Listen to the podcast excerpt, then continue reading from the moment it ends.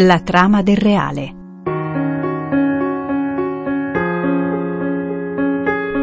Catechesi di Don Fabio Rosini sui primi undici capitoli della Bibbia.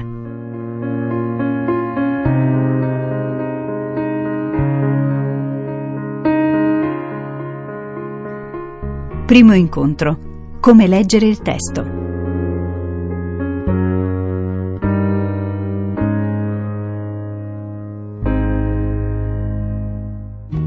Un caro saluto da Monia Parente. Inizia oggi questo nuovo itinerario proposto da Don Fabio Rosini, al quale lascio subito la parola. Noi ci ritroviamo in chiusura per un breve saluto. Iniziamo questo viaggio che è all'interno della prima uh, sezione di testi dell'intera Bibbia. Siamo nel libro della Genesi, la prima uh, grande parte di testo eh, della, di tutta la scrittura. Mm, vogliamo iniziare questa avventura che sarà eh, sulla scoperta un pochino della funzione, della luce, dei regali, dei doni, delle grazie nascoste in questo testo, un pochino partendo da un'introduzione un po' generale. Diciamo delle cose di fondo per capirci un po' su come lavorare e come eh, accogliere questa realtà.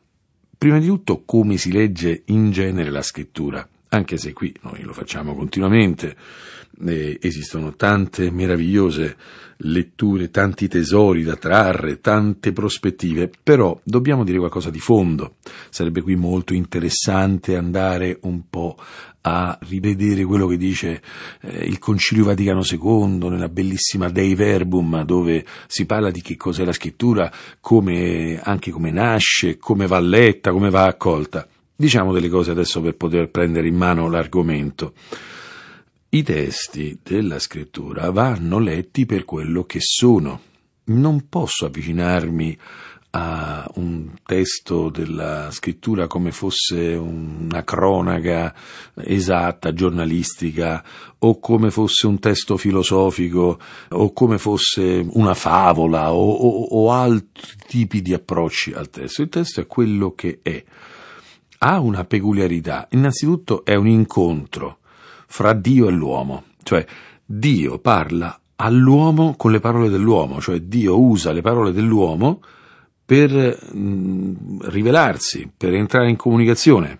Allora, perché in un certo senso esiste questa cosa che noi chiamiamo rivelazione, cioè un eh, velo che si apre e qualcuno che si mostra. Dio entra nella nostra vita come si entra nella vita di chiunque, cioè mi rivelo, io entro in comunicazione con qualcuno in una qualche maniera, per un mezzo che può essere di tanti tipi, io comunque entro in contatto con l'altro e stabilisco appunto una, uno scambio, una relazione. La rivelazione è per la relazione e però la parola di Dio, la Bibbia, noi possiamo leggerla eh, per trarne tante cose. Quale sarà la forma più efficace, quella che ci produrrà più frutto, che ci permetterà di goderne un po' di più? Ecco, capire una cosa. La Bibbia non racconta le storie in maniera, ripeto, giornalistica, eh, con cronache di, di precisione e di esattezza mh, inconfutabile. Non è questo il suo interesse. La Bibbia nasce, cresce, si codifica all'interno di una cosa che si chiama liturgia all'interno di un popolo che porta una tradizione e ha un perché, ha uno scopo noi abbiamo delle descrizioni della parola stessa all'interno della parola. Per esempio c'è il capitolo 55 del profeta Isaia che parla di questa parola che eh, Dio emette e che non tornerà a lui senza effetto, come un seme che feconda la terra. Il Signore Gesù, nel Vangelo di Matteo, al capitolo tredicesimo, e nel testo più antico ancora nel Vangelo di Marco, al capitolo quarto, porrà la parabola del seminatore come il, mm, proprio il paradigma della uh, rivelazione di Dio, del, del, suo portare la parola, il figlio dell'uomo che porta la parola, semina la parola e la parola ha una serie di eh, risultati. Quindi noi dobbiamo un po' capire perché riceviamo questa parola? Noi affronteremo i primi undici capitoli della Genesi e dobbiamo chiederci, per poter leggere in maniera anche sintetica, perché sarà assolutamente impossibile notare tutto quello che c'è nel testo, come li dobbiamo uh, accogliere.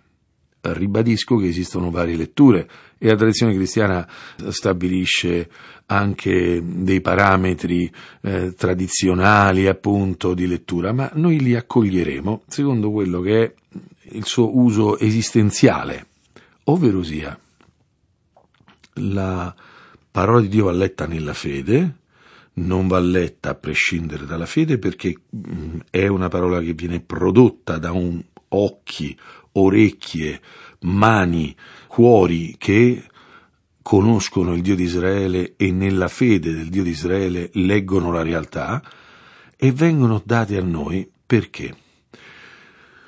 Perché noi possiamo entrare nella nostra singola personale e comunitaria vita sulla base di questo paradigma, ovvero sia dobbiamo capire che cos'è appunto un paradigma. Noi eh, ricordiamo il trauma di Fero Fers Tullatum Ferre, se abbiamo studiato il latino, no? un paradigma totalmente irregolare che resta nell'immaginario, abbiamo tutti i paradigmi latini e sappiamo che cosa? Che il paradigma è il liofilizzato, l'essenziale di un verbo che deve essere coniugato, questo si deve sposare, questo è un tipo che deve, deve trovare moglie, e la moglie que, del, del, paradigma della Bibbia è la nostra vita.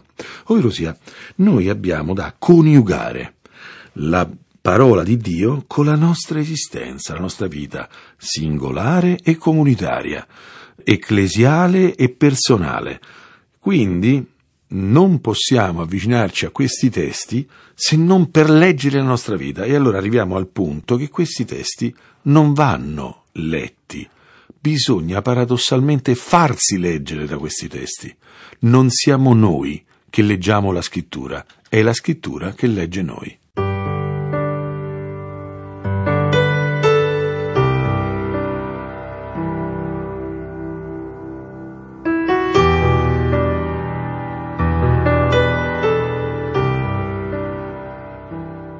Allora, per farci leggere da questi testi, vediamo un pochino di che testi parliamo. Questa avventura verterà sui primi undici capitoli della Genesi. Perché scegliamo questi capitoli? Ah, perché hanno una funzione un po' peculiare e anche perché rappresentano una sezione ben precisa. Noi potremmo prendere altre sezioni di testo nella Bibbia che hanno delle funzioni e Chissà, forse un giorno lo faremo, ma in questo caso questa sezione di testo ha una particolarità. È prima del capitolo dodicesimo, uno dice, beh, questo era semplicemente matematico, sì, ma il capitolo dodicesimo è un capitolo ben particolare, è l'inizio dell'avventura di Abramo. Abramo segna un cambio radicale nella narrazione biblica. Diventa una narrazione molto più personale, reale, conseguenziale di un personaggio che viene accompagnato, noi andremo fino al capitolo 24, dal 12 al 24 sarà tutto su Abramo, il quale viene accompagnato fino alla morte e deve vivere un'avventura. E questa avventura è peculiare, lui è il vero primo chiamato, è il padre eh, di tutto quello che verrà, è il patriarca per eccellenza, è il paradigma della fede e potremmo dire tante altre cose di Abramo. Ma è chiaro che dal capitolo 12 il tono del testo cambia radicalmente. E che cosa c'è prima? Eh, che cosa abbiamo noi nei testi precedenti? Vediamo un pochino velocemente mm, di cosa parlano questi capitoli. Noi avremo nel capitolo primo e nel capitolo secondo due narrazioni mm, non speculari ma eh, parallele della creazione secondo due ottiche ed è meraviglioso che questo sia così, perché noi è come se mh, vedessimo eh, la creazione del mondo e poi ce la riraccontiamo un'altra volta, secondo un'altra prospettiva. Quindi comparirà il mh, mostruoso, grandioso, inarrivabile capitolo terzo, che sarà il racconto della trasgressione e mh, qualcosa che c'è eh, di, di, di di così quotidiano per tutti noi in quel testo, di così eh, consono a, a, alla lettura della nostra avventura personale. Quindi arriveremo a vedere le conseguenze di tutto questo e vedere questa drammatica storia di Caino e Abele al capitolo quarto. E questa storia è la storia del primo omicidio, è la storia addirittura di un fratricidio.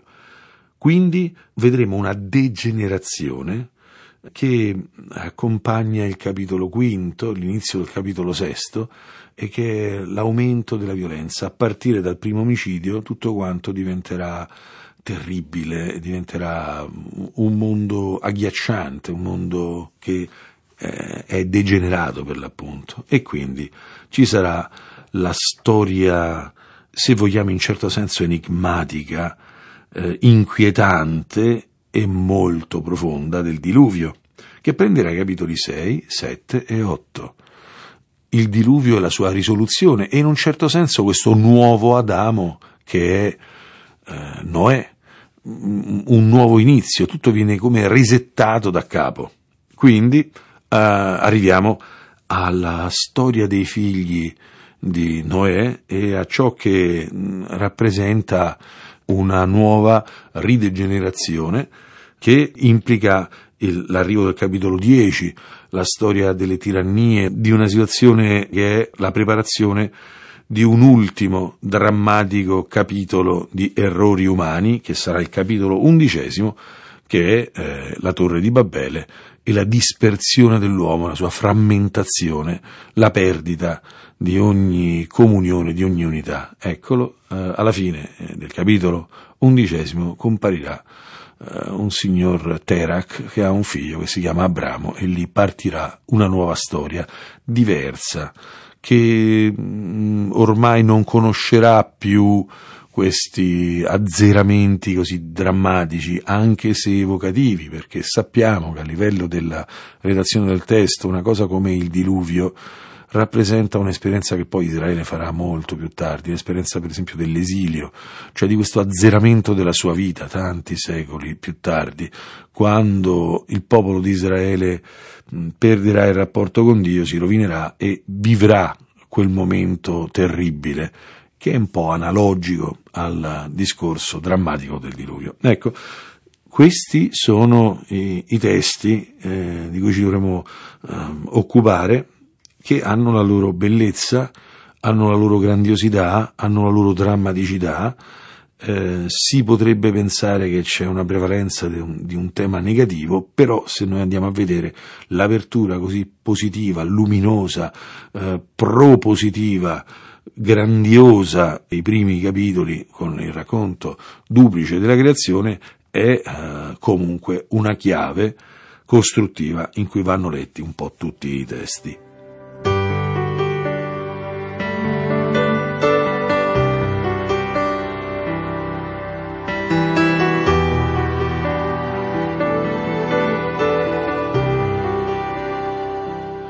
Se questi sono i testi con cui dovremmo combattere che testi sono? Cioè, e perché dedicare delle trasmissioni a questa realtà? Beh, dobbiamo un pochino prendere coscienza che questi testi appartengono a una fase, diciamo così, pre, preistorica, in un certo senso quasi pre-narrativa. Non sono vere e proprie narrazioni. Nello stesso tempo mantengono una loro verità e una loro concretezza, una loro autenticità e anche un'adesione al reale, ma non secondo i nostri parametri. Noi crediamo che le cose sono vere solamente se sono esatte, secondo una mentalità post-positivista, per cui solamente ciò che è misurato col centimetro, solamente ciò che è pesato con la bilancia è vero. Ma sì, è giusto, ma anche no, perché ci sono tante cose che hanno un altro tipo di verità, forse più profonda, forse non eh, corredata dalla esattezza che noi amiamo tanto, però forse dotata di maggior profondità e di maggior autenticità. Allora noi dobbiamo capire una cosa, come non vanno letti questi testi? Non vanno letti come favole, pure e semplici. La favola ci dà una morale quando noi sentiamo una favola, già dall'inizio pensiamo, va bene, vorrà andare a parlare da qualche parte, siccome abbiamo il paradigma di Fedro e tutte le, tutte le, le varie favole importanti, storicamente noi dovremmo capire un valore, qualcosa, una morale. E questo è una tendenza astratta che può andare bene per una favola, che peraltro è per eh, l'immaginazione dei bimbi che hanno bisogno di alimentare di analogie, di, di, di elementi straordinari le cose. Ma non è questo il senso di questi testi questi testi, pur se mh, si presenta un serpente che parla, eh, e questo logicamente non è un elemento che pretende di essere un, un, fattuale, eh, ma non è una favola perché non tende a una morale, perché di fatto parlerà, sbatterà, in, inciderà sulla concretezza delle cose, sulla nostra vita reale. Avrà a che fare con qualcosa di tremendamente quotidiano, odierno. Nello stesso tempo non saranno una vivisezione del reale, non saranno un'anatomia del reale, cioè non è che ci daranno gli elementi esattamente così come sono, ma il loro senso. Da dove parte questo tipo di testo? Cioè da dove partono i capitoli 1-11 della Genesi? Partono da delle domande. Come abbiamo detto, la storia comincia con la storia di Abramo. Ma l'uomo a un momento si ferma, così gli studi biblici hanno mm, eh, rinvenuto come, come, come probabile che la riflessione del popolo di Israele si ferma a un momento della sua storia e guarda indietro. È come un adulto che, posseduta la sua storia, a un momento se ne chiede il senso, il mm, valore, il perché. Si metterà a cercare ma cosa serve questo? Come come funzionerà mh, mm, la mia vita, su, sulla base di quello che capisco, qual è l'origine, il senso, la base di tutto quello che vivo. In fondo mi farò delle domande. Attenzione a non pensare che queste domande sono eh, delle domande assolutizzanti, no, sono domande specifiche che però piano piano mi fanno ricostruire il quadro dell'assoluto della mia vita. Mi spiego. È chiaro che noi capiremo tante cose attraverso il capitolo primo e capiremo perché il mondo è fatto come è fatto, ma in una chiave esistenziale, non filosofica, in una chiave utile a vivere oggi, non per rispondere a tutte le domande che ho sul creato. E così anche la sorgente delle cose nel capitolo secondo perché ci sarà una differenza proprio testuale fra eh, la maniera di intendere il, il primo e il secondo racconto della creazione. E così mi interrogherò sul male umano, sul male che l'uomo fa. Ma perché l'uomo fa il male? Ma perché in un mondo tanto bello si può fare um, qualcosa di orribile? Perché l'uomo può degenerarsi e diventare eh, assurdo? Mm, sbagliato, perché l'uomo si rovina la vita e perché tante volte la vita diventa un'amarezza e, mm, e il matrimonio può diventare difficile e, e lavorare duro e, mm, e, crescere dei figli e generarli può essere una fatica immensa. Perché? Israele si chiede il perché delle cose e inizia a rispondere per mezzo di storie che sono lettura della realtà partendo dalla realtà, non per descrivere pedisseguamente come il mondo è creato e cosa è esattamente successo, ma a partire dalla realtà, a partire dalle cose e sulla base di una memoria profonda e autentica, rispondere a queste domande con dei racconti. Tecnicamente parliamo di eziologia. Cosa sono le eziologie? Cioè la risposta a, uh, a, domande. Allora io mi chiederò: ma come mai succede che l'uomo uccida? E allora viene descritto l'omicidio per mezzo di Caino e Abele. Ma perché l'uomo vive strutture di potere aggressive? E così eh, avremo a che fare con la degenerazione, i regni, l'Amec, compagnia cantando, che saranno um, spettacoli um, brutti e nello stesso tempo illuminanti. E così l'uomo si chiederà, ma perché non sappiamo comunicare fra di noi? Ma perché le persone parlano lingue diverse? Perché non siamo uniti? E così si prende Babele e risponde esistenzialmente alla domanda in maniera narrativa, cioè non risponde concettualmente, questi non sono greci che cercano le essenze delle cose, questi sono ebrei che sono molto fattuali, per gli ebrei sono molto più importanti i verbi dei sostantivi. Eh, I sostantivi, che ah, noi, noi, ci teniamo tantissimo, sono mm, molto meno profondi delle azioni. Infatti per un ebreo è molto importante l'agire eh, secondo la legge più che il capire tutta la realtà.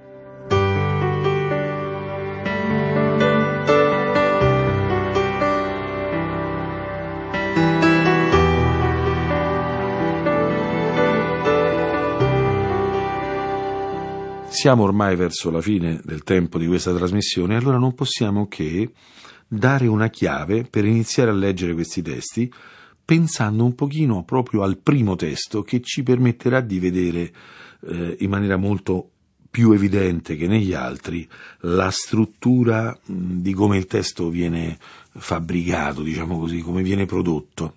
Ovvero sia, se noi appunto apriamo la Bibbia, cominciamo questa frase in principio Dio creò il cielo e la terra, la terra era informe e deserta, le tenebre ricoprivano l'abisso, lo Spirito di Dio aleggiava sulle acque, va avanti, racconta della creazione della luce, la separazione della luce dalle tenebre, il nominare la luce giorno e le tenebre notte, e fu sera e fu mattina, giorno primo, dice la nuova traduzione della conferenza episcopale italiana.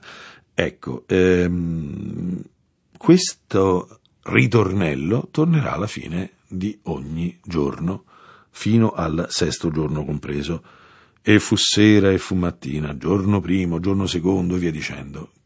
C'è qui un ritmo. Inizierà l'incedere di un ritmo, di una scansione, di un ordine che parlerà di liturgia, di ritualità. Dietro ai nostri testi non ci sta un tizio col computer che si mette a scrivere o con la macchina da scrivere prima del computer non ci sta un compilatore alla Erasmo che, che, che, sa tutto, che conosce tutto e capisce tutto. No, ci sarà una comunità di gente che prega. Ci sarà il ritmo di qualcuno che ha bisogno di scansioni che ricordano la ritualità familiare, ci sono dei riti nelle famiglie, ci sono dei, dei riti, soprattutto bisogna pensare a delle famiglie nomadiche, e bisogna pensare a un tempo in cui mica c'era la televisione la sera, la gente cosa faceva la sera prima di andare a dormire? Accendeva nonno, cioè nonno si metteva a raccontare la, la, la, e nonno raccontava. E se qualcuno ha mai provato a raccontare una favola a un bambino, sa che se gliela racconti due volte, la seconda volta eh, ti trova tutti, tutte le differenze che fai. Se sbagli una parola, no, zio, non era così, era, era così e non si può sbagliare. La tradizione orale ha una ritualità, mettere a letto un bambino e raccontargli una storia, ecco, parla di quelle ripetitività rassicuranti che sono tipiche della vita familiare. Ecco, il ritmo, il racconto sa di liturgia, sa di tradizione, sa di ripetizione, sa di qualcosa raccontato mille volte e mille volte ritrovato vero. Così noi dovremo leggere questi testi, sulla base di una sapienza arcaica che sa vero ciò che proclama, vero sempre, lo si può ripetere mille volte, reggerà una ripetizione portata avanti per centinaia d'anni e ancora oggi questi testi li leggiamo e li troviamo veri.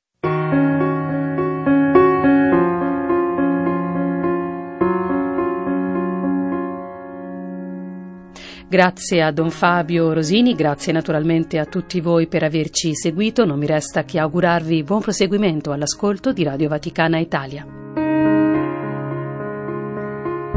La trama del reale. Catechesi di Don Fabio Rosini sui primi undici capitoli della Bibbia. Primo incontro. Come leggere il testo.